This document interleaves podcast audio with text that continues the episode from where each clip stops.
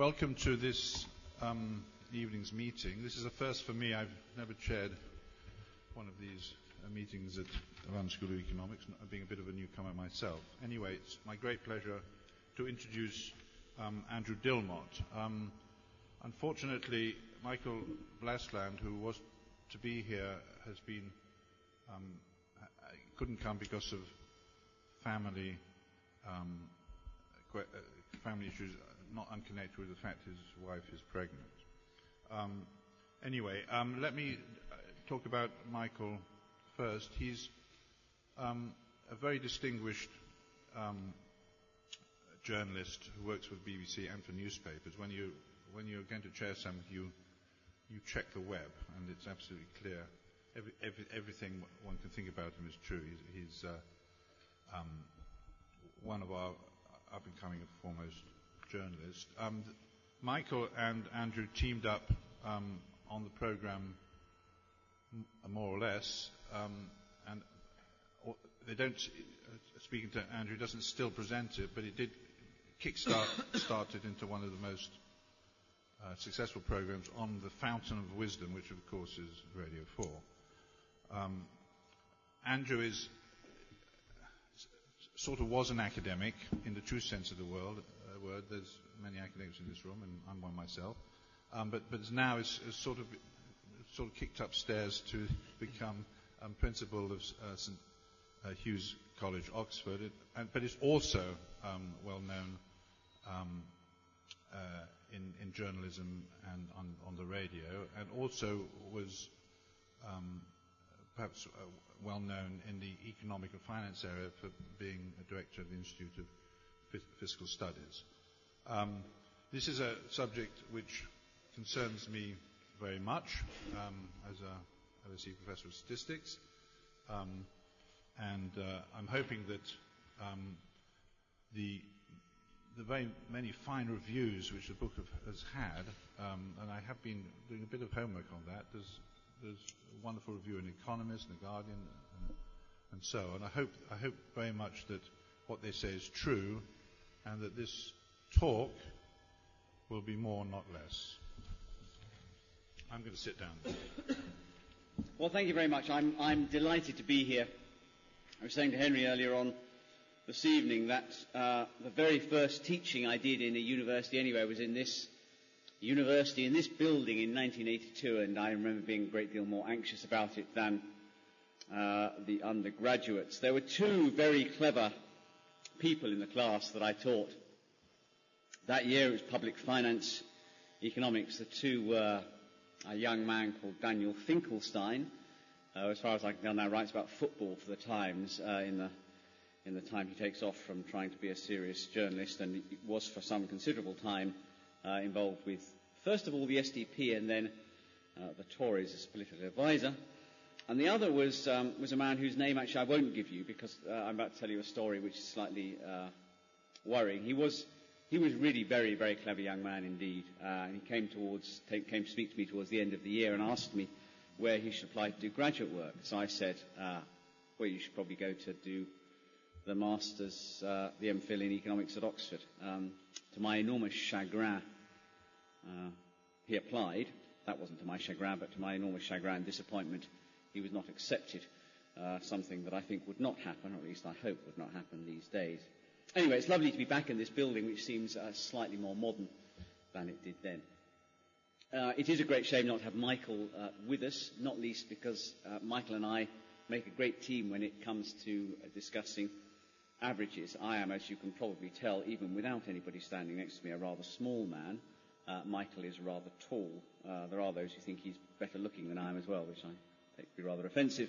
Um, but we use each other as examples of, you know, I, I think of myself as being very slightly shorter than uh, the average, but only very slightly shorter, and, and, Michael thinks that he's only slightly taller, whereas I'm stunted and he's a mutant. Um, and uh, that's a perception that is important to uh, retain as we go through our lives.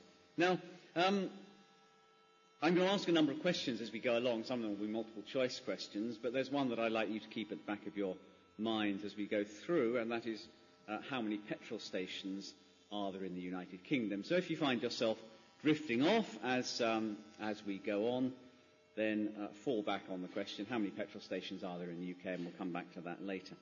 Now, uh, for five years now, I've been uh, in the quieter climes of Oxford, but for 21 years I worked at the Institute for Fiscal Studies, where we tried to referee the debate about what was going on in the public finances and public policy more generally. And one of the things that would frequently occur was that we would be asked to interpret numbers. And this led to some very funny experiences. One in particular that I remember was in uh, 1999, after the 1999 budget, which had seen taxes rise again. Uh, not by very much, but, but they had risen. Um, and uh, I was called in front of the Treasury Select Committee to give evidence to the Treasury Select Committee, as I frequently was. And uh, at the end of the evidence session, the, the chairman, who I think probably was still Giles Radice, then said, Well, it's great, everybody, is there anything anyone would like to add? And I piped up and said, Well, I would just like to clarify what's been going on with the tax burden. If you look at, I think it was table B13 on page 139 of the financial statement and budget report, you can see that the tax burden has gone from about 36.7% of national income to about 37.8, and the second number is bigger than the first, therefore the tax burden has gone up. That was the end of it. The, the following week, Mr. Brown uh, was before the Treasury Select Committee as the then Chancellor of the Exchequer. And one of the Conservative members of the committee said to him, Now, Mr. Brown, last week we had Mr. Dilnot from the Institute for Fiscal Studies in, and he pointed us to table B13 and pointed out that the tax burden has gone up. Uh, do you agree with him? Uh, to which Mr. Brown said, Well, Mr. Dilnot is entitled to his views. Um, so that, that the young Tory MP, I can't remember who it was, tried again and said, Well, um, no, no, um, table B30, you know, it shows this. And Mr. Brown said again, well, Mr. Dilnot is entitled to his views. Uh, and this went on for some considerable time, leading to Mr. Brown in the end refusing to read out the numbers in the document he had himself produced. That is, at one level, what we're struggling against. There was a significant question in the public's mind and in the minds of journalists about whether taxes had gone up or down. Well, I'll show you in a minute whether they've gone up or down at that point. This is an example of the kind of number. It's a simple number, but you really need to understand what's happened to the size of government if you're to understand what's going on in the world. Uh, I remember another experience from my early years. It wasn't very early, later years at IFS. I always cycled around London, lived in Oxford throughout this time, and one evening I'd not left enough time to get from my office just off, uh, just off Gower Street to Paddington. So I cycled very quickly. It was a very warm evening, and I arrived at Paddington just in time to get on the train. Slumped down onto the train 10 seconds before the train was due to leave, perspiring lightly. Um, and I was surrounded by people, most of whom I knew very well, and one person sitting opposite me who I didn't know so well, but did know a bit, uh, uh, quite well-known poet. The time when the train should have left came and went. Five minutes came and went, ten minutes came and went, twenty minutes came and went. People got more and more grumpy as they tend to do on uh, those trains, you know, the kind of train which has a sticker on the window that says, you must not open the windows since this will prevent the air conditioning from working, um, although it's not working to start with. And people were getting quite grumpy, and the person sitting opposite me, who's famously foul-mouthed, said, oh, I don't know, nothing in this country ever works. The health service doesn't well work. The education system's a complete... And even the transport, um, I don't know what's going on. So I said, well, X. Um, uh, as you know, you know, I'm the kind of, I, I, I carry a fair number of numbers around me. I've got in my bag some tables and charts showing public expenditure as a share of national income overall and on public transport, health and education. And he said, oh no, no, no, I'm a, I'm a poet. I don't do numbers. Now I was by this stage also pretty hot and fairly grumpy, so I lost my temper, which I very rarely do. And there are one or two people here tonight who've known me for a long time uh, who would know that I very rarely lose my temper. But I did. I said, well, that's frankly not good enough. Um, and um, you know, if I, if uh, if I were to sit here and tell you that you know, last week my first child was born, I've never been more moved, or my best friend's just been diagnosed with terminal cancer, and you, and you were to say to me, well, have you read this book, or do you know this poem? And I would say, no, I'm a social statistician, I don't do literature, you would quite rightly say, well, you're a picking Philistine. Um, and that's what I said to him. Now, no, that's not what I want to do. How am I going to make this? Ah, oh, here we go. Where, where's, the, where's the button for me to press? Do you think that makes the... Ah, it's, it's hidden. Fabulous, right. So, this is a classic example of a number that is not well understood. Uh, many people believe that um, the current Labour government has presided over wicked, massive increases in the burden of taxation. Well, it is true that you can see just here that um, taxes did rise uh, in the first few years of the Labour government. This is just tax as a share of national income. They did rise slightly as a share of national income, uh, and that was what Mr. Brown and I were having an argument about. Um, they then fell slightly and they've then risen again a little bit. But the really important thing to note from this chart is uh, for all of the first 10 years of the Labour government, tax share of national income was lower than it was in any year of the Mrs. Thatcher government. Mrs. Thatcher, who rolled back the state uh, and transformed the scale of government intervention in British society. Well, actually, tax was higher in every single year under Mrs. Thatcher than it has been in any year uh, that Tony Blair and now Gordon Brown have been in power. Now, that's quite an important thing to understand when you come to thinking about what's going on in the economy. If you're surprised that the health service, the education system, the public transport mechanism have not been transformed, then you probably shouldn't be, because actually we're not spending more money than we were. Now, this is slightly unfair because this is tax as opposed to public spending, and that's the question I was first asked. But this kind of information, terribly readily available, largely simply ignored. And in case you think I'm just fiddling with numbers and something really funny happened in the major years, I, I, I, don't know why I chose a light blue for um, the major years. Here, here, are the major years as well. Uh, and, and you can see that um, um, tax fluctuated up and down a little bit, but there was a great big recession just here, and that tends to reduce uh, taxation as a share of, of, national income. But the, the key point is that government's no bigger now than it was under Mrs. Thatcher. In fact, it's rather smaller. Now, there are some detailed questions about what you do with public corporations and all kinds of other, and the sale of, of nationalised industries, all that kind of stuff. But the core point is that it's not a surprise that we're struggling to deliver the level of public service provision we'd like. We don't raise enough tax to do that, and we are raising less than we did under Mrs. T. Now, a few general points about numbers, which is really what this book is all about. The, the single most important question to ask about a number is, is whether it's big or not. And you might think that was straightforwardly done and always done, but actually it turns out that it's not. Here, perhaps my favourite example comes from early in the Labour government. So this was an idea where uh, a press release went out saying that £300 million would be spent to uh, generate a million childcare places over five years. And this received a lot of coverage on radio, in television, all the broadsheets. But this was going to be transformative of uh, childcare in the UK. Well, let's do some sums. Um, 300 million uh, pounds for a million children, well, that's 300 pounds per child. That's not a terribly difficult sum. Journalists are capable of doing that.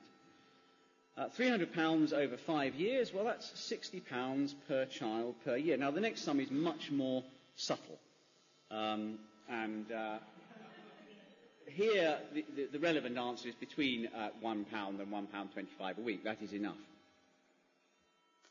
Now, when you go back and reread the press release very, very carefully, you can see that whoever drafted it was being very, very careful. The press release nowhere actually says that the £300 million is meant to pay for the childcare.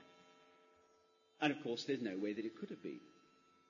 But that was how it was reported, and indeed, I think, how it was meant to be reported. This £300 million was meant to facilitate other people paying for the childcare, although the press release didn't say that. I went with Michael nine years ago to interview a man called Richard Tait, who was then the uh, editor-in-chief of Independent Television News, which ran Channel 4 News, among a number of other things, and, and took him through this example, because Channel 4 had gone big on this story. And Richard, who is now a, who's somebody I, uh, has been a friend of mine for 25 years, and I like very much and admire very much, but Richard said to us, well, I mean, I put it to him that maybe they should have done this. Uh, and he said, well, no, I, I think really that, that's for the experts. Um, well, that is what we all have to struggle against. Instead of allowing this kind of stuff to just wash over us, think about it for a moment. Take another one. Gleneagles, the $50 billion of debt relief, which was supposed to be pretty dramatic. Well, that's quite a big number. Uh, but of course, that was the stock of debt. The, uh, the annual foregone interest of the rich countries is about $1.5 billion a year. Well, that's still quite a big number. I wouldn't mind a slice of about a billion and a half dollars. Uh, the exchange rate at the moment is quite convenient, so 750 million pounds. Well, that still sounds like quite a lot of money. Um, how many people live in the G8? Well, conveniently enough, about 750 million. So the cost uh, per person of the Gleneagles debt relief uh, for the rich world was uh, about a pound per head uh, per year, which probably we can afford. And of course, it wasn't even that because much of it is coming out of pre-existing aid budgets which were not increased to take account of it. Now, both of those are examples of how you take a big number and work out whether it really is a big number. And the answer almost always is cut it down to size, make it personal, and that way you'll find out. I won't talk about this one. We perhaps come back to it later. This was a recent, uh, this was a recent pretty naughty one. We thought the Daily Mail got very excited about the uh, appalling crisis of 3,000 crimes committed by the under 10s. You know, kind of hell's uh, junior school children sort of thing. Um, is 3,000 under 10s very many? Well, when you're thinking about you know, people, remember that there are 60 million people in the country.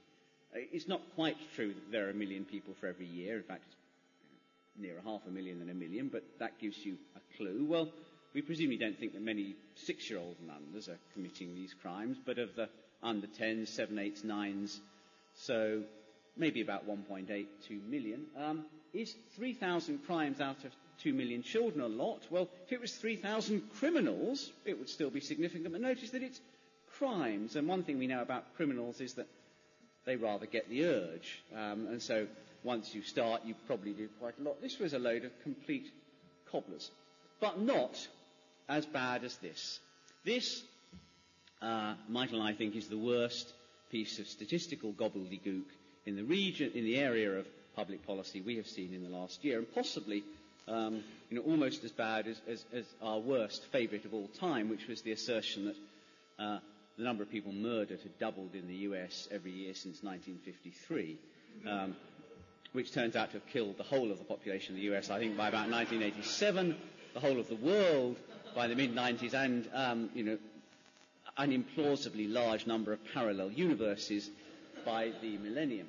So Britain in grip of norovirus as cases hit 3 million. So this is from uh, the Daily Telegraph. Uh, but they were not the only uh, organ to publish this story. The BBC gave it enormous prominence. Uh, sea of vomit uh, over the world, or at least over Britain. So when you see something like this, what do you think? Well, has somebody gone and counted all three million of them? Well, of course not. And the most important thing to think about all such numbers is that they're almost always the result of sampling. Sampling, as people like Professor Wynn could explain, turns out to be pretty tricky. So we thought we'd go and have a look at uh, the number of lab reports. Okay, so this is the number of laboratory reports, and there is no hundreds or thousands missing off the y-axis. This is the number of uh, laboratory reports confirmed from 2000 to 2007. Now you can see there is some kind of upward trend, although whether that tells us anything about the incidence of the norovirus as opposed to the incidence of people reporting it to laboratories, we don't know. You'll also see that, like many numbers, and I'll come back to this, it goes up and down. Um, you'll notice that in the previous three years, so this is the 50th week of 2007, this is the middle of 2007, this is the fourth week of 2007, the 33rd week of 2006, the 10th week of 2006, um, You can see that there are peaks and troughs. The peak did come rather earlier in 2007, and that was why people got a little anxious. So the three million number, um, well, it wasn't based on, and these are weekly numbers on the y-axis, it, it, it turned out that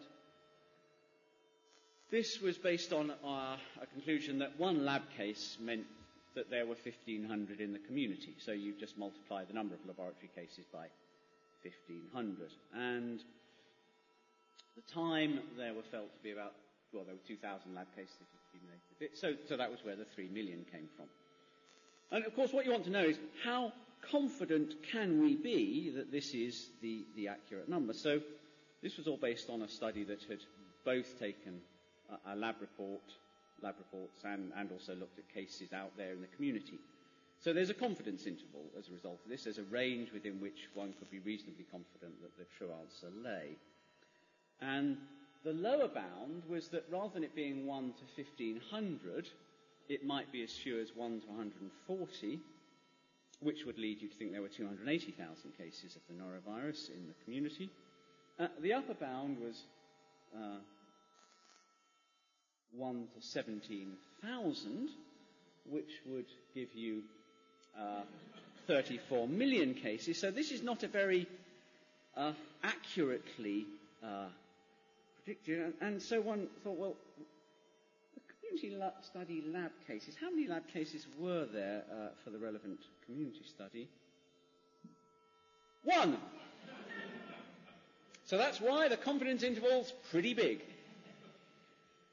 We didn't have a clue how many cases there were in the community of the norovirus. We didn't have the foggiest idea. Not the foggiest idea.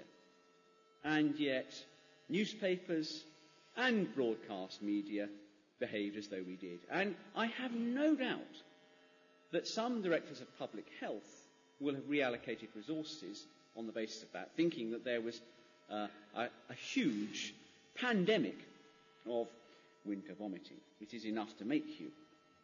Um, now let me talk a little bit about chance. Um, one of the most difficult interviews that Michael and I conducted while making the radio program was with some people who lived in Wishaw, which is a small village outside Birmingham. There are between 30 and 40 houses in this village, and at the time that we went to see them, there were 17 cases of various forms of cancer there. And not only were there cases of cancer, there was also a mobile phone mast in the village. A mobile phone mast which had been pulled down mysteriously in the middle of the night. We went to see them and interview them to, to make the point to them that the fact that there was a clustering of cancer cases in their village did not, and, and, that there was also a mobile phone mast, did not demonstrate that the one had caused the other. And that in fact in a country the size of the UK, what would be remarkable would be if there were no clusters of any kind of uh, event, that we would expect clusters of events. They did get it, and they got it partly in the end because we showed them this kind of image. So this is just a, uh, as close to a random draw as we could get. And then we pointed out to them that we could draw some rectangles round areas of apparent concentration, circles even. Uh, and we could also draw some around the absence of activity. If we could get journalists to understand this, this would be a major step forward uh, in the search for the transmission of information. We seem desperately to seek explanation. Indeed, there may well be evolutionary attractions and advantages in the seeking of patterns and of information. That's why our book is called The Tiger That Isn't. If you're, if you're in the jungle and you see something that looks as though it might be a tiger, then it's probably a good idea to turn around and run very, very quickly. Even if 99 times out of 100 you're just looking at some shadows. Uh, in ah, pre-Iron Age times, I doubt there were many people with a strongly developed statistical sense because they probably wouldn't have lasted very long. But that's not the world we live in now. The world we live in now is where we want to test all of our impressions that there is a pattern out there, and all too often we jump into thinking there's a pattern when there is none. Another example of that, which I want to come to now, is um, speed cameras. And here we're going to play a little game. Now, we're, we're suffering because Michael's not here for many reasons. Um, but the principal reason is that I only have 25 dice. Uh, Michael had 25 dice because the last time we did a large event, he took most of them away. Um, I promise you that we're not sad enough to play with dice a lot at home in the evening, but um, I've got some dice. Now, uh, red and green, there is no significance to them. Um, I'm going to give these dice out to 25 people, uh, or rather, I'm going to start from the front and, and get them to move back. The lucky 25 people,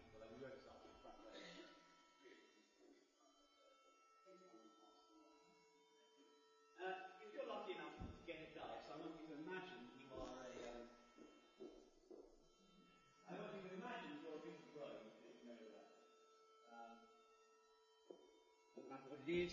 Uh, best if it's not junction 5 to junction 9 of the M1, because at the moment that's not, not moving at all, I heard on the radio on the way up. So you're, you're a bit of road, and uh, we're going to decide whether to put a speed camera uh, on your bit of road. So when you've, when you've got your dice, what I want you to do is um, roll the dice twice and add up the combined score, and that is going to be the number of accidents that occur uh, on your piece of road. So uh, roll the dice, uh, add up your combined score.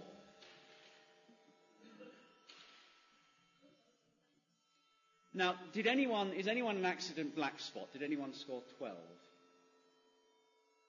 So we have no accident black spots. Did anyone score 11?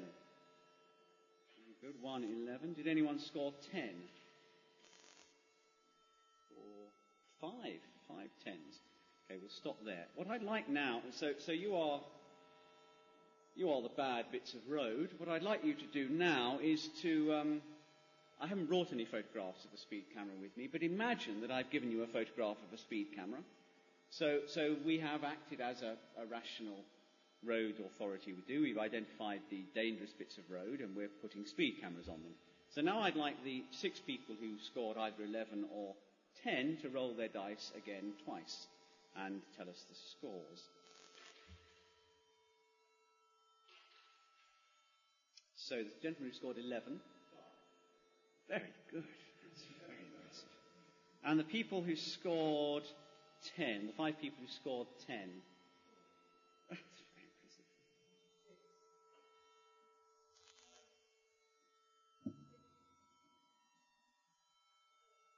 Two. Well, I have to say, that's fabulously effective. And that's really very good indeed, isn't it? Don't you think? That's really, that's demonstrated how marvellous speed cameras really are. Now, the effect that we've just uh, demonstrated is regression to the mean. If you, if you do something where chance is the principal component of what happens, then if you end up with a large number or a small number first time, you're much more, you're likely to move back towards the mean when you do it again. When the Department of Transport published its first estimates of the effect of uh, safety cameras on, on, fatalities on the roads in 2003, uh, we looked at them and, and, we were surprised to see that there was no account taken of regression to the mean, although it was accepted that they chose where to put the cameras on the basis of where accidents had been occurring. And we said we thought this was rather surprising and that regression to the mean might be quite important. Uh, we were told this was silly academic nonsense. Two years later, the Department of Transport republished, uh, having taken account of regression to the mean and also the downward trend in accidents. Their original numbers, they now said that 20% of the original claim reduction was down to the trend decline, and that 60% of it was regression to the mean. The number of the number of fatalities they now claim was only 20% of those they had claimed at first. Now, at the time, and it's worth saying uh, that there was also something rather fishy about the press release they produced the, uh, on that second occasion, since several of the numbers were exactly half of several of the other numbers, a point that I made loudly at the time, subsequent to which they were changed, which doesn't fill you with enormous confidence. One of the responses that was made at the time was, ah, yes, but um, even though the numbers are smaller than we used to think they are, they are at least still positive. And I should say that I am not opposed to safety cameras. I think they may do considerable good. But of course, we need to know how much good they do, because safety cameras are not the only way in which we can intervene to try to make the roads safer. We can put fences up around primary schools. We can put more uh, marked or unmarked cars out on the roads. In public policy, we need to know accurately the effect of interventions and to be as extraordinarily statistically naive as to have a major Department of State ignoring regression to the mean when calculating the effect of something like the effect of safety cameras is pretty terrible. It happens again and again. Uh, you will have heard late summer of last year claims that the, and again, I should say, I'm, I'm virulently opposed to smoking. But you will have heard claims that the, the smoking ban in Scotland had led to a 17% reduction in emergency admissions for heart attacks in its first year. Now, when we heard that, we thought, goodness me, that's pretty effective. Um, and not just amongst smokers, but amongst non-smokers as well. so the reduction in passive smoking in the first year in Scotland was supposed to have led to a 17% reduction. Well, so that seemed pretty bold. Uh, it was covered widely again. It was on the Today programme, interview on the Today programme. Scottish Health Minister, and indeed I think the Scottish First Minister, came out and said marvellous this was, vindicated their policy. The researchers refused to publish their data. That is always a bad sign. When the official data finally came out, uh, this was what they looked like. So this goes back to 1996-97 and forward to 2005-6. And the blue is men, the, the dark blue is men, the light blue is women, the green is both sexes.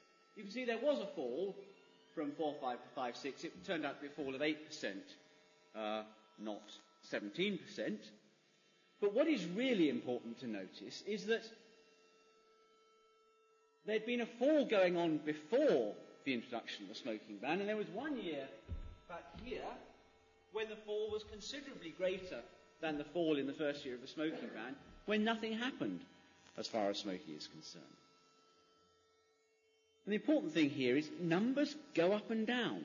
They just do go up and down, and the smaller the number is, the more it will go up and down. And the repeated assertion that the latest number and the difference between the latest number and the penultimate number tells us something dramatic is another appalling consequence of our numerate or lack of numerate understanding, our numerate naivety.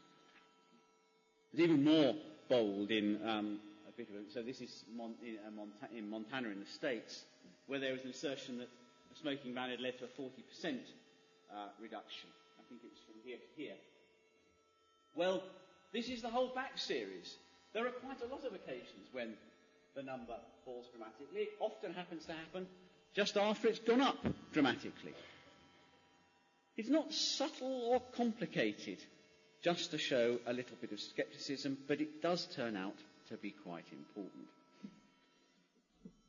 Let's say a little bit about risk now. Uh, perhaps the story that I've got most angry about in the last five years was a story about alcohol and breast cancer. So this was a story in 2002 which asserted that, well, originally it was, it was broadcast on the BBC saying that every time a woman has a drink, she increases her risk of breast cancer by 6%, which would kill most women by the summer. Um, not even, not even those who have difficult partners, but you know, just any normal woman. Uh, it was, that was corrected and to, to, the story released by Cancer Research UK that uh, adding a, a, unit of alcohol every day to a woman's consumption increases her risk of breast cancer by 6%.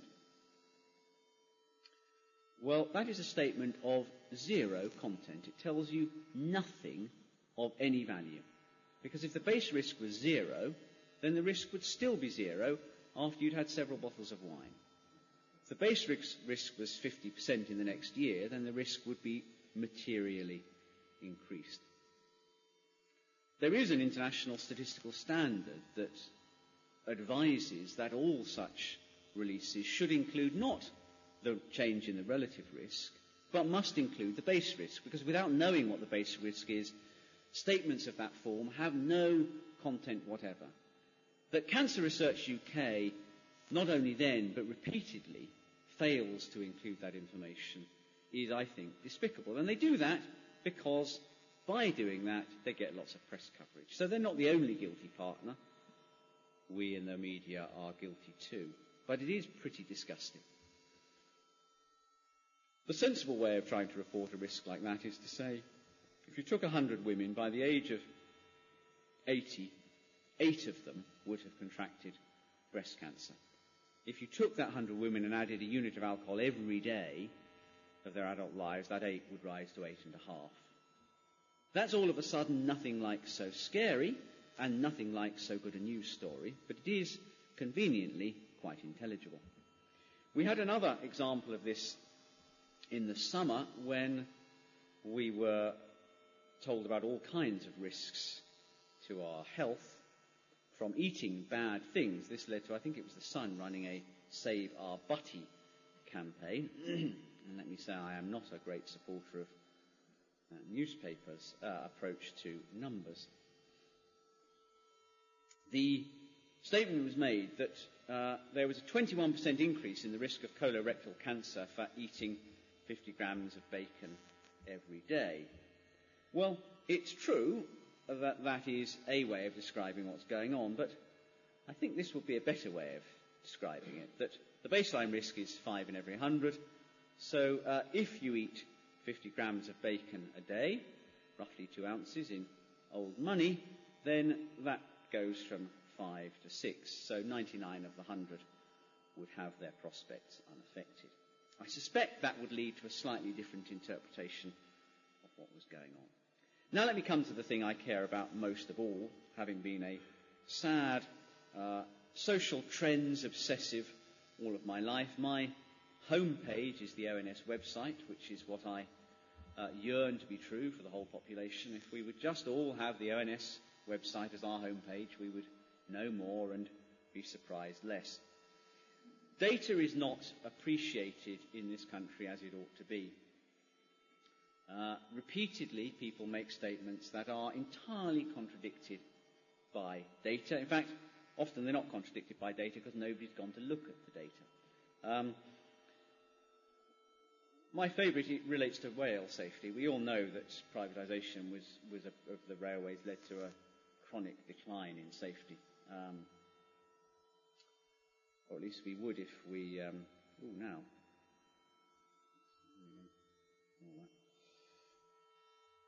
This is a, chart showing, uh, starting in 1955 and coming to 2005, fatal accidents per million train kilometres. And you can see that this data goes up and down, as you would expect. You can see that the trend line is downwards. And you can also, and privatisation happens back here, you can also see that actually post-privatisation, there have been significantly fewer fatalities than, not only than there were before, but fewer than we would have expected had the trend that had been going on beforehand continued. It is not true that rail safety has worsened post-privatisation. The reverse is true. Rail safety has improved post-privatisation. Now, of course, that's not the same as saying that privatisation is not responsible for Hatfield. The railways were privately owned when Hatfield occurred. Therefore, privatisation is responsible for Hatfield. But it's also true that British Rail, on that argument, is responsible for all of these accidents. There is a chain of causation for most things. But in the case of rail safety, it turns out to be true that the number of fatalities has been lower than we would have expected had privatisation not occurred. Now, it may have nothing to do with privatisation. Something else may have occurred, and it's possible that uh, if privatisation hadn't occurred, there would have been even fewer accidents than there have in fact been. But it is important in a discussion of this to take the data, which shows that there have been still fewer accidents than we used to expect. And statements of the form, uh, privatisation made the railways less safe, Hatfield proves it, which have been made to be by a senior transport journalist in one of the UK's most prestigious journalism organisations are, in my view, just not good enough. Now, I think uh, I should ask you a few questions now because um, I've been talking quite a long time. Um, I'm going to ask you three. uh, multiple choice questions, and uh, I know roughly how many of you there are in the room, so I suggest you answer. If you don't, uh, anybody who doesn't answer at all will have to come and stand here and sing a hymn of my choosing. Um, so save us, please answer the questions. Um, the first is a question which relates to pensions. Uh, the flagship of the Labour Party's pensions policy is a, policy called the stakeholder pension. It was introduced uh, with the aim of providing pensions, not for the very poor nor for the very rich, but the, star, the, the, the target income range was people in current terms roughly between 10 and 20,000 pounds a year, maybe a little bit higher than that. Now, the question is this. Imagine that you took a, a, reasonably random sample of the population in every year for four years running up to the introduction of stakeholder pensions. So you've got a random sample of the population, and from that group you take those who are in work throughout that four-year period and are in the stakeholder pension income target range. So they're the people that stakeholders were uh, aimed at. What proportion of that group had some kind of pension provision in addition to the basic state provision uh, already.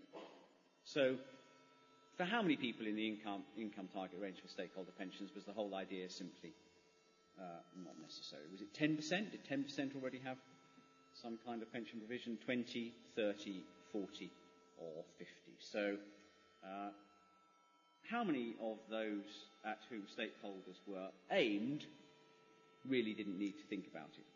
10, 20, 30, 40, or 50, and so that I can't be accused of bias, we'll start in the middle. So who thinks the answer is 30%?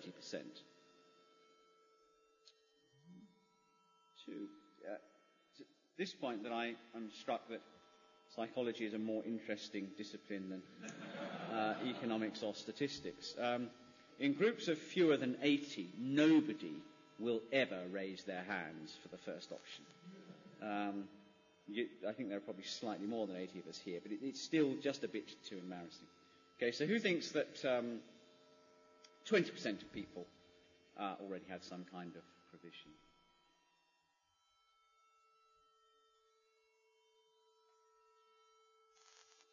Who thinks that 40% did?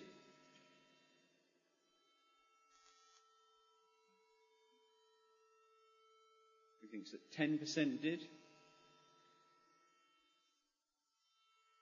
And who thinks that 50% did?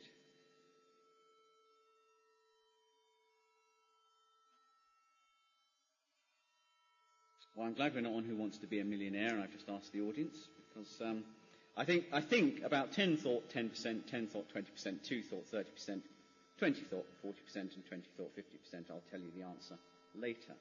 Um, uh, well, I've got to keep your attention. Um, so the next question is: um, Imagine that you're a childless couple. Uh, some of you that may be an ambition, um, or not. Um, ask how much net income, so after tax and social security contributions, would you need between you, so your aggregate net income to be in the top 10% of the UK income distribution.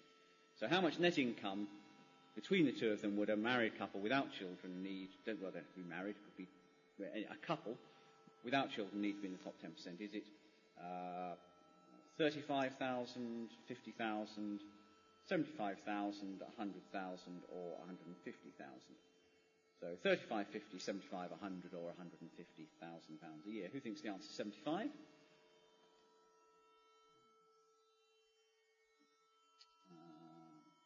Thinks the answer is 50? Who thinks the answer is 100? Who thinks the answer is 35? And who thinks the answer is 150? Don't be shy. Uh, 10 thought 35, 20 thought 50, 15 thought 75, 15 thought 100, and 7 thought 150. Um, don't, don't feel this will be embarrassing. I've done this to many, many groups over the last 20 years. The group that it was most fun to do it to was the group of the permanent secretaries of all of the civil service departments. They are the only group that has refused to play the game like this. They insisted on doing it on pieces of paper anonymously. but I made them do 10 questions. And then finally, how many gym slip mums? Um, there are roughly 800,000 single parents on means tested benefits in the UK. How many of them are under the age of 18? So how many gym slip mums are there? Is it 20, 50 or 100,000 out of the 780,000? Who thinks the answer is 50?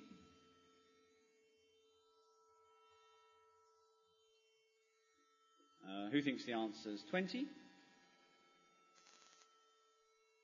And who thinks the answer is 100?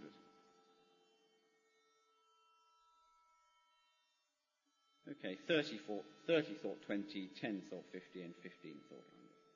So, uh, I'll give you the answers to these questions. Well, on the stakeholder pensions, uh, so 20 of you thought 50, 20, 40, 2, 30, 10, 20, and 10, 10.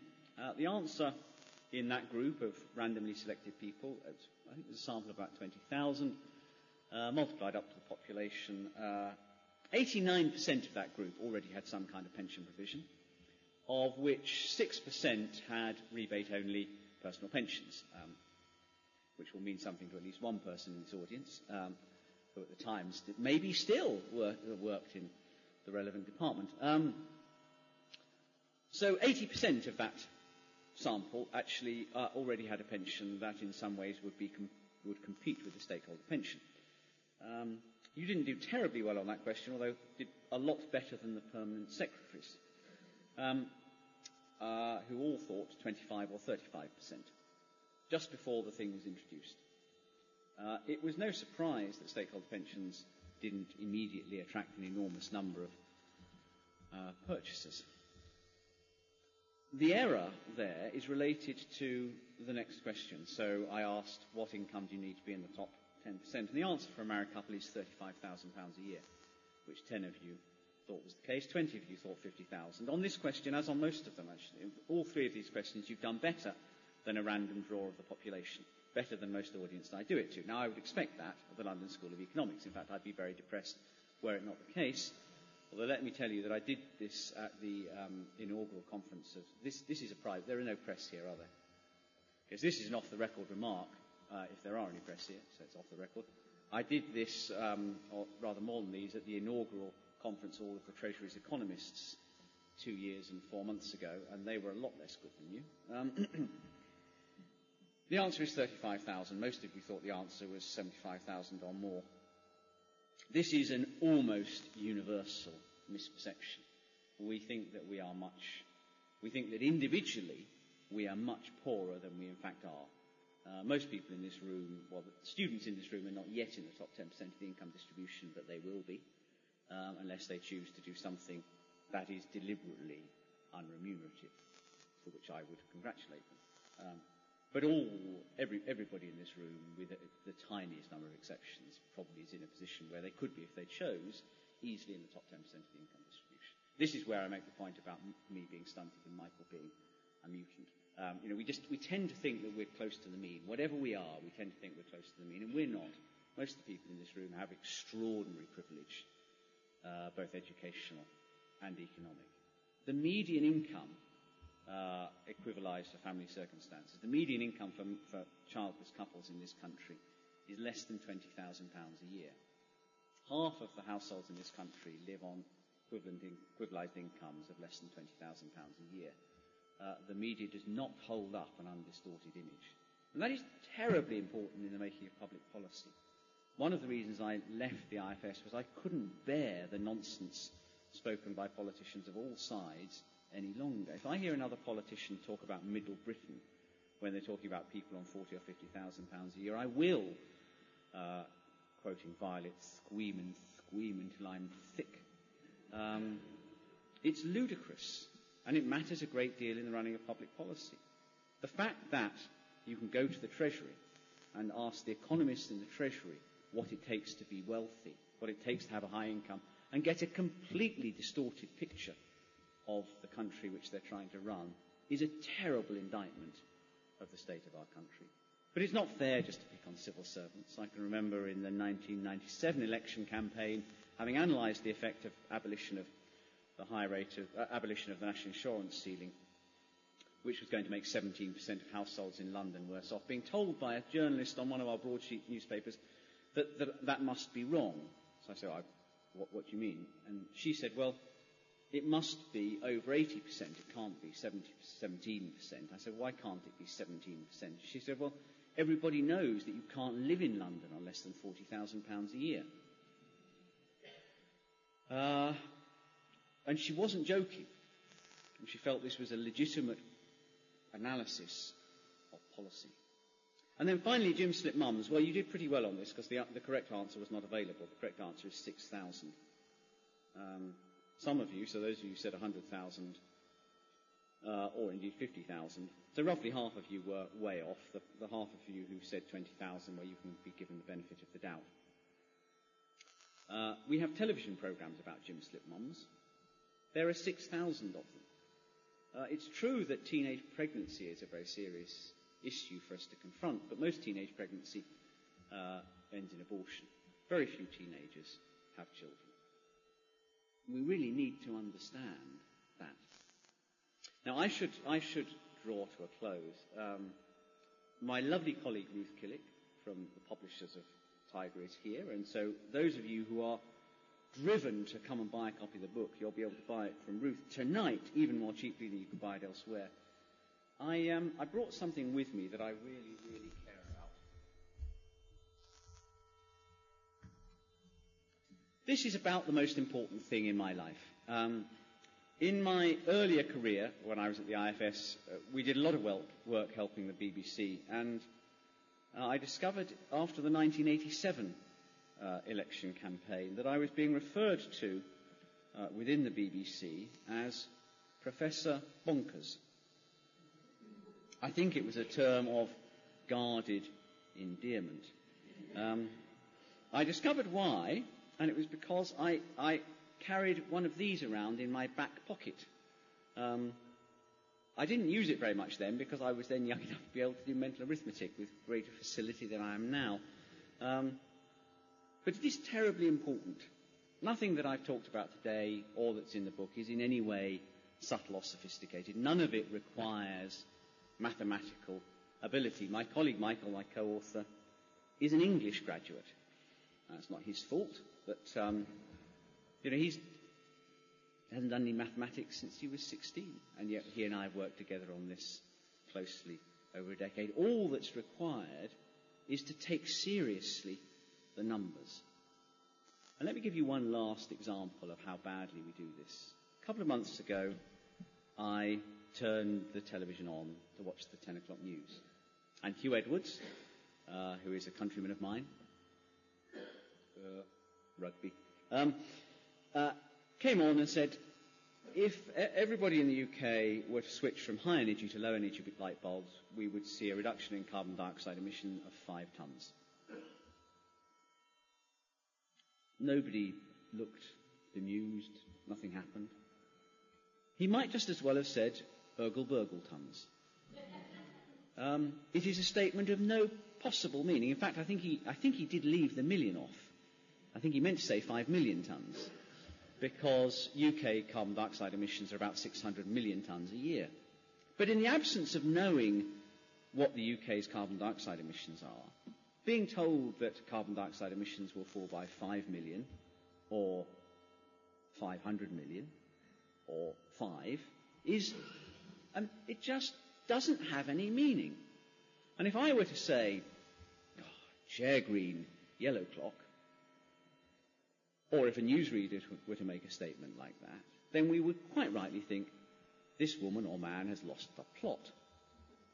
But we repeatedly make statements about, uh, of that kind of form with numbers in them without paying any attention whatever to the absurdity. They're just words and conventionally, in modern civilized societies, we use words as though they mean something, and if we don't understand what they mean, we interrogate them. That's all that you need to do with numbers, and I hope that this evening has been some little encouragement. It's certainly been great fun to be here. Thank you very much.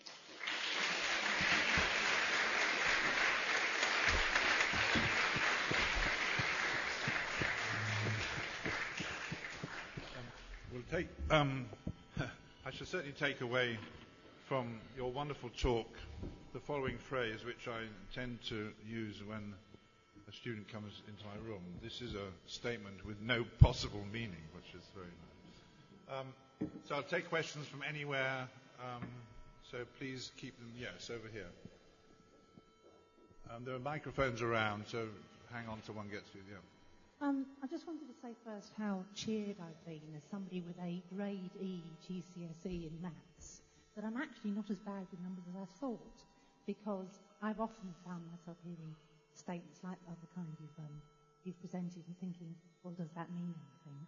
I wonder if you could give me a few tips about how to increase that um, ability that I was not particularly good So well, are, are, you selling any training sessions? only to the BBC. And the BBC, to their great credit, have decided that they want they do want us to train every single every three weeks each of their new batch of uh, recruits. Um, most of the tips are about realizing that we know stuff that is relevant. So we all know roughly how many people there are in the country. You know, when you hear the government announcing something and it sounds like a big number, divide it by the number of people you think it's likely to affect. Uh, and my favourite number is 3.12 billion pounds. If a number isn't, is less than 3.12 billion pounds, it's less than a pound per person per week. Because 3.12 billion is just 60 million multiplied by 52. Uh, and so that's, you know, that, that's a kind of useful number to have at the back of your head. But often it is, it's just about looking for the numbers that you know. So this morning was a good example. This morning, the road hauliers said, you know, a penny on petrol costs us £600 per truck. I don't know if anybody else thought that. That sounds like a heck of a lot. How many litres does that mean? Well, if it's £600 and it's a penny a litre, then it's 600 times 100.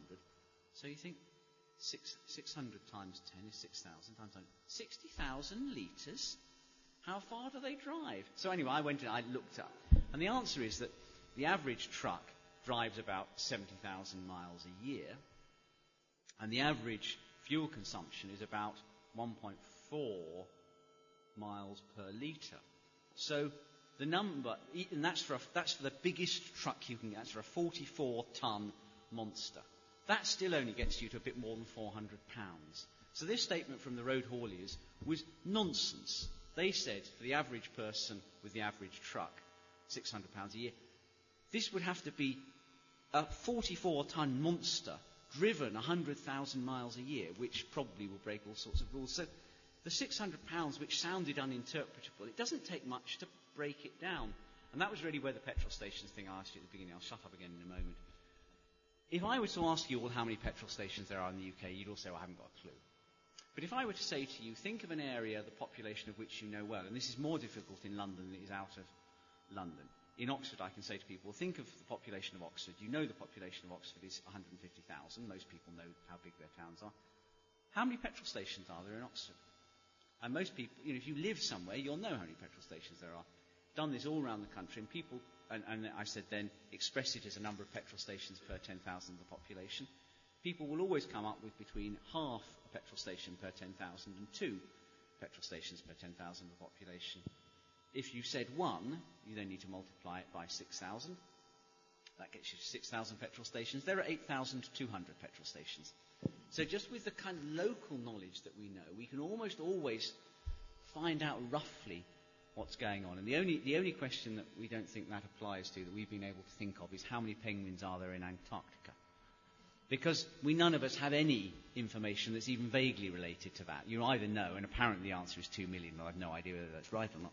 But often, normally, you have got some, you've got some information. So if you relate it back to your own experience, that's what, that's what makes it easiest to make sense. Take this one at the back there.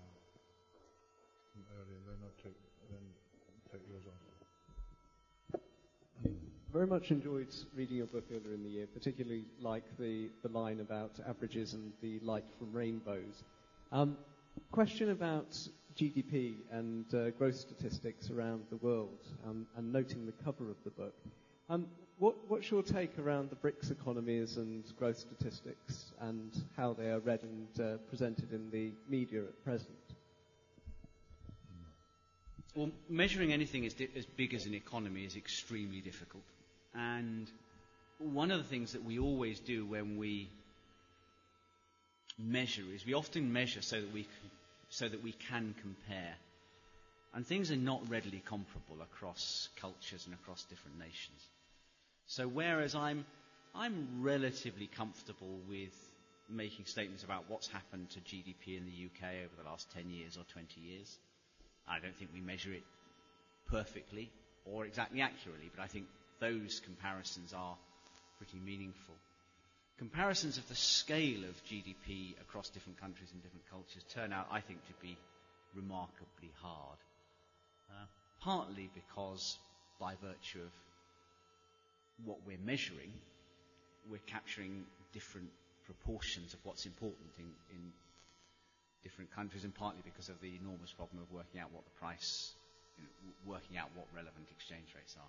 So I'm, I'm more and more skeptical about comparisons.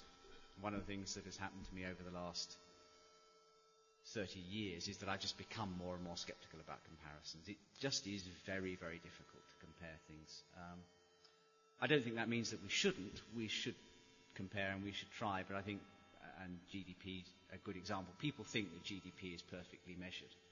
Um, not perfectly measured, and making comparisons across countries is very hard. We take one, yes, down here.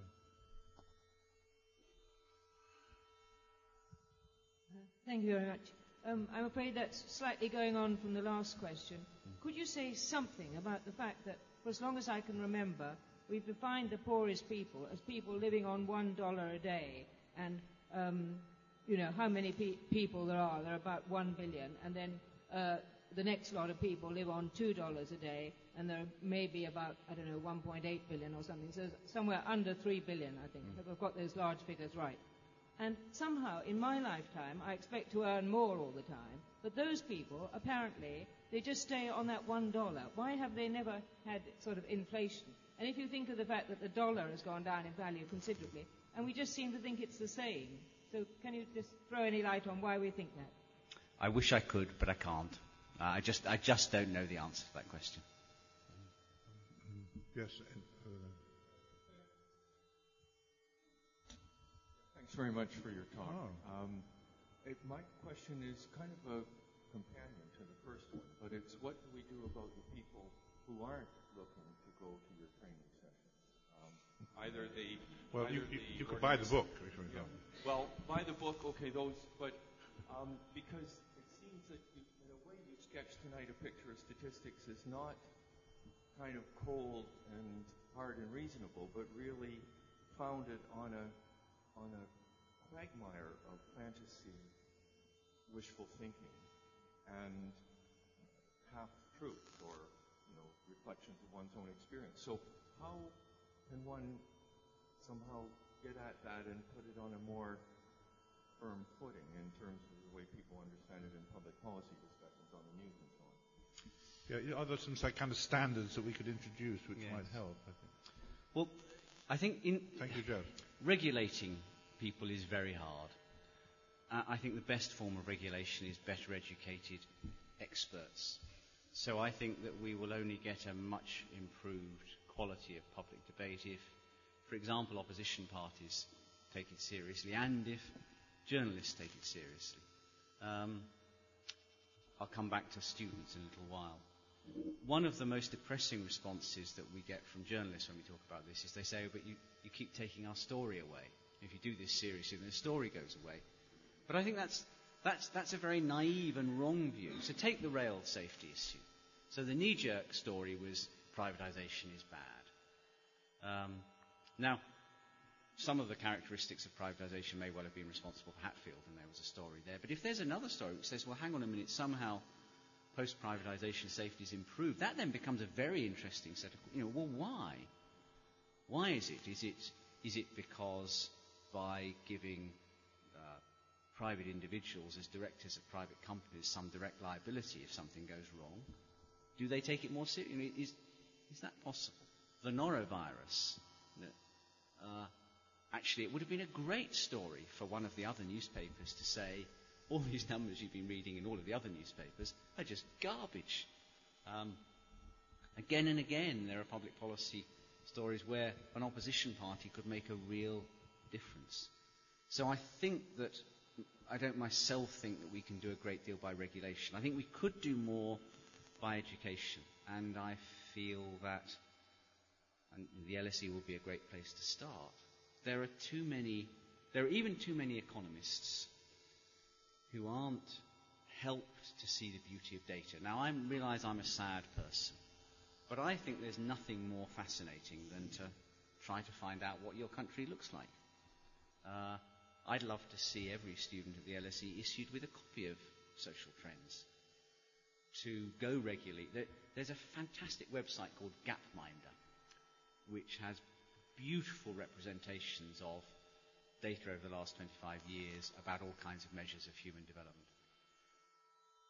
I don't think in this country we, we ascribe enough significance to, to that form of understanding what's going on.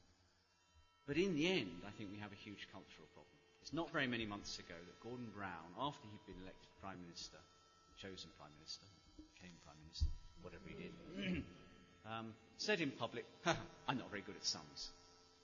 Well, for goodness, A, it's not true. Kind of stupid. It's just simply not true. But B, what is wrong with us that it could be acceptable for the Prime Minister saying, no, I'm not very good at sums, as though somehow that would make us love him more. Um, I think we need, our whole culture needs to become more appreciative of, of number. Uh, I think small children, I think some of the numeracy hour stuff has helped. So I think primary school children are slightly more at ease with estimation and a sense of whether a number is big or small. But I think that secondary school seems to knock that out of people again, and university even more so, and graduate education even more so. And one of the saddest things I found in the recruitment process at IFS was that by the time people had done graduate study, often too much intuition has been taken. You know, our leap to models, of which I think the social sciences is guilty, acts as a barrier to just knowing what's happening in the world, which is quite an important first point. Yes, there's one down there. Can you throw any light on the way the bird flu statistics were presented at the time? Because, like many people probably, I would have thought we'd all be dead by now, mm. and it all seems to have completely evaporated. Uh, whereas it, it, looked as though it was an incredible threat. So, which which statistics? Bird, bird flu. flu. Avian, bird flu. Oh, yes. Um, well, there it looked to me just like a category error. So we were told that there were, you know, told how easily bird flu could could grow, and we were told how quickly flu could transmit through a human population. But no, nobody pointed out that so far we didn't have any evidence of person-to-person transmission of bird flu. You know, that actually it wasn't really a threat. It was a potential. Th- there's always a threat from flu, but two numbers, so the number of birds that were affected and the speed with which flu-type diseases can run through a human population were described.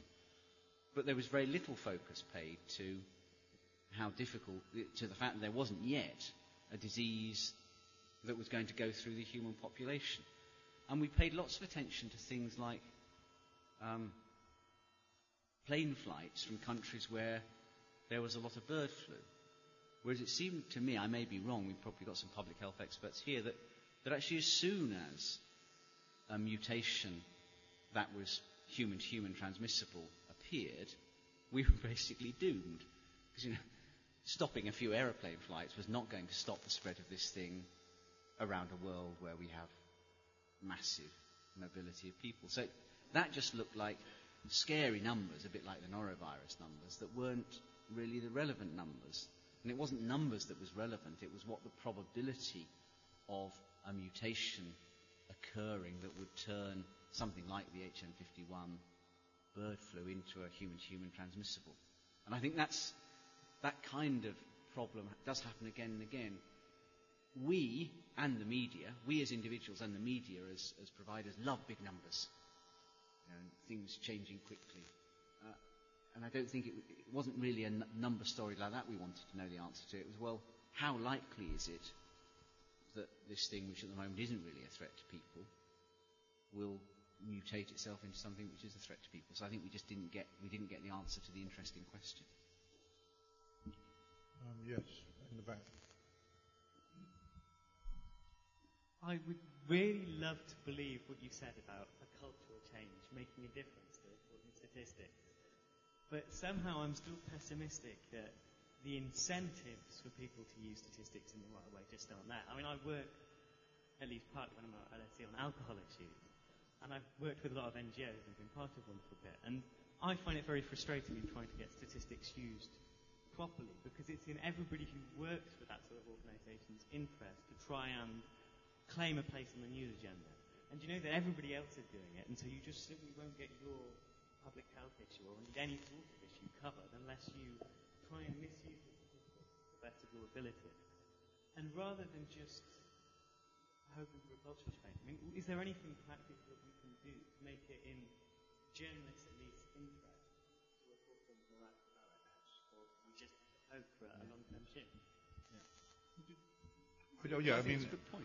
I mean, ONS um, has a big Office of National Statistics. Obviously, has a, a, big influence in setting some kind of standards. I mean, maybe I can turn that into a question and say, how is ONS doing these days in terms of um, its own presentation and use of the web and things like that?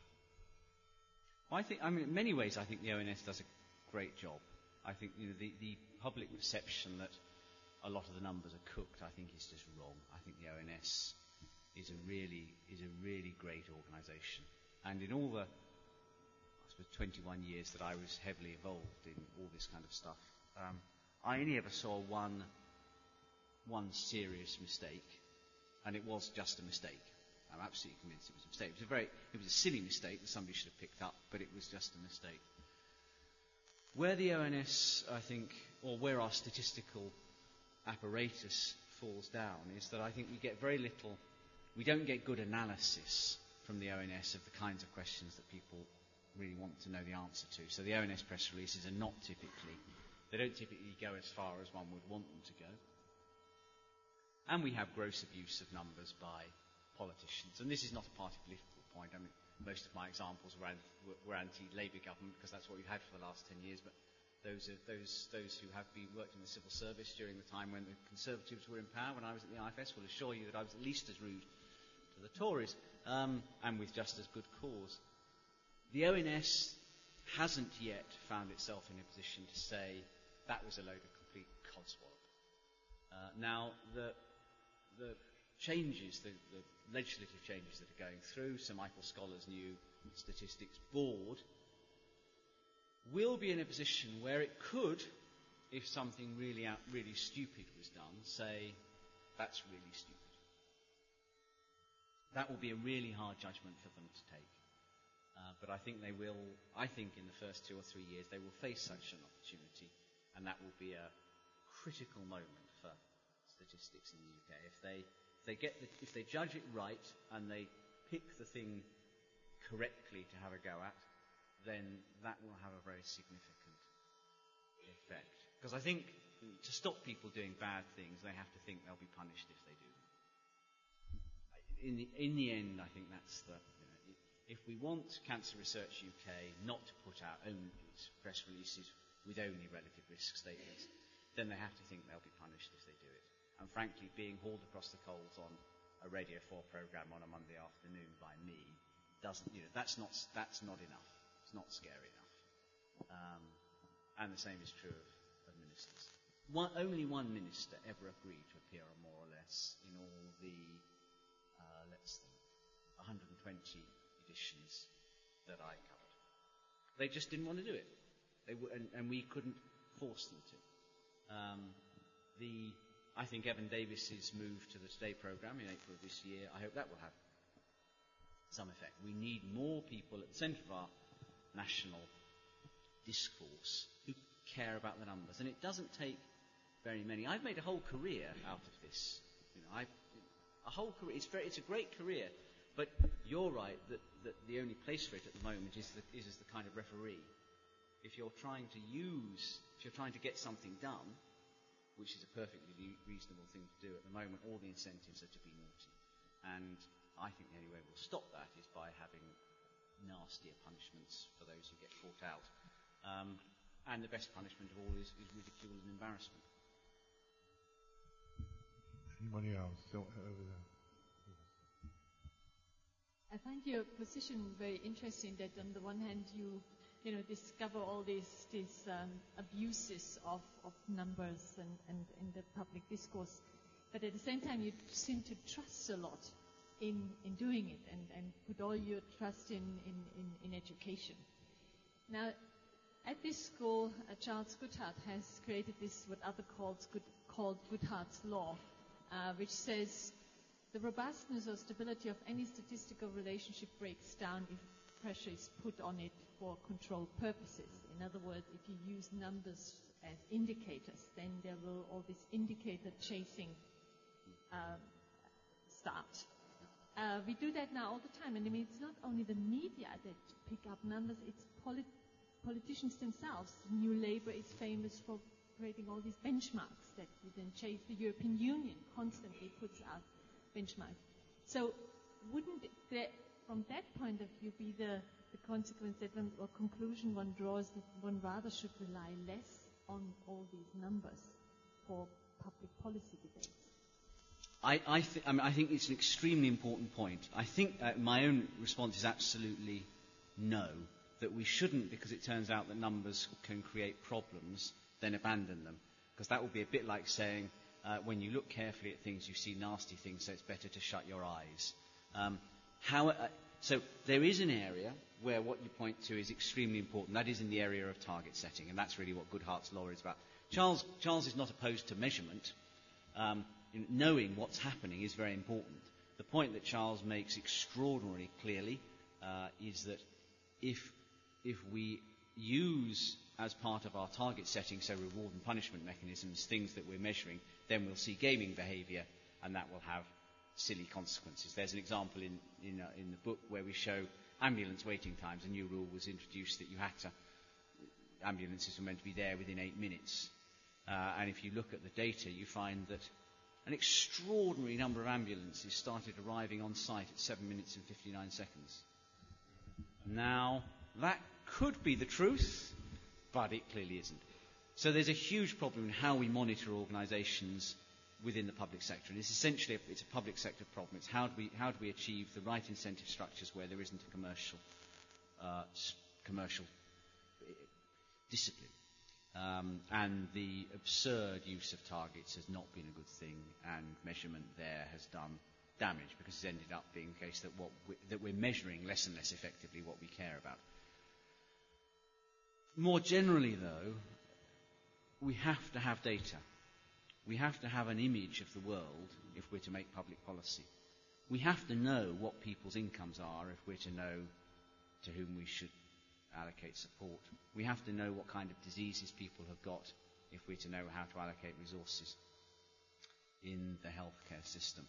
We have to know what's happening to the scale of government if, we, if we're to know whether we should be surprised or not about how difficult it is to be uh, the government. A couple of last charts. Um, oh, no, wrong, wrong thing. Um, go through all of these. This is for just about every OECD country total tax revenue from 1955 to 1985. And the purple line, this, this line here, is the average. The point that's making is that in the, most of the post-war period, the government just got bigger. That's what happened for the last 15 years. The contrast between those two slides is pretty important if you want to understand what's going on in welfare state provision, for example, and why. And I can't think of any way in which you could seek to understand all of that without those numbers. I can't think of any way in which you can understand the role of the social security system without knowing what the distribution of income is. I don't see any way in which we can evaluate the effect of smoking on health without experimental evidence tracking the number of people who are smoking and what's going on with health. It's very difficult, and if we then decide that we're going to reward health authorities conditional on how many people stop smoking, then we're in real trouble because there is this feedback mechanism.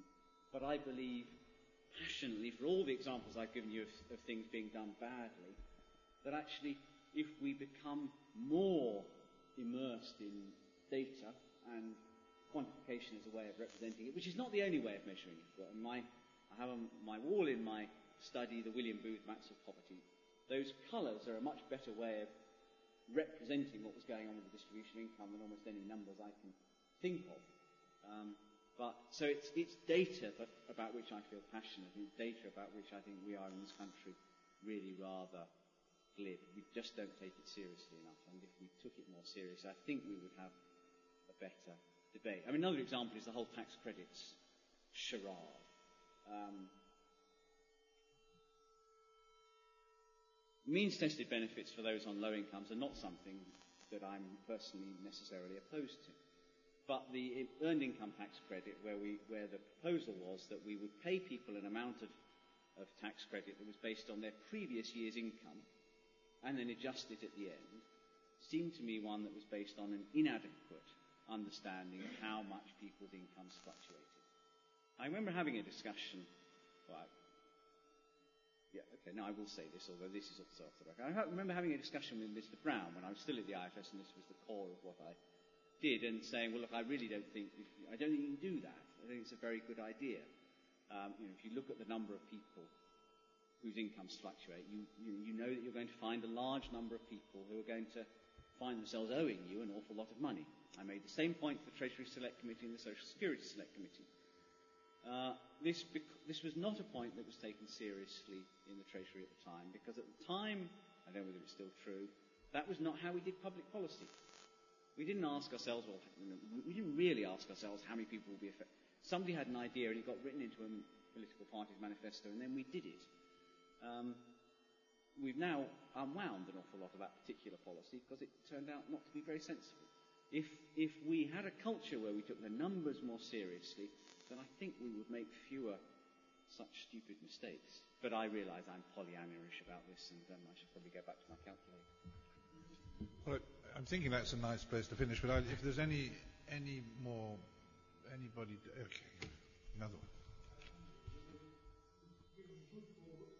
You've given good cause for concern about the UK, but is there any country in the world where they do it much, much better? Not a whole heap better. I think that some of the Scandinavian countries have, in my view, better arrangements for the National Statistics Services.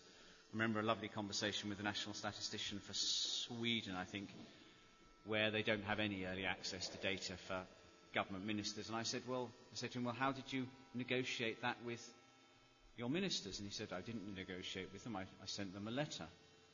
Um, and I think, you know, I think we are about to make some progress in that direction here. I think the more independence there is, the better off we'll be. I think it's been, for example, very uncomfortable to be a civil servant in this country for much of the last 20 or 25 years. I think it's become harder and harder to, to do the challenge function, to say to a minister, well, actually, minister, you know, what about this? You know, I'm not sure that um, I think if we had more independence of a national statistical survey, national statistical service, who, who will be likely to not simply to do uh, the normal run of things, but on occasion to be proactive. So in, I think it's Sweden, the National Statistics Service at the beginning of each election campaign puts out a compendium of the statistics it thinks are relevant and important to the political discussion. And I think something like that would have a significant effect on the way in which politicians comported themselves. And we shouldn't see them as the guilty party. They will rather, as the, the lobby groups that mentioned, unless we have a structure that punishes them for doing badly, they'll do, you know, they'll, because they think they're after the best interests of everybody, they will do naughty things with statistics, and sad people like me will be very, very upset, and they'll get elected. All right. I think it's a wonderful place to finish, and let's.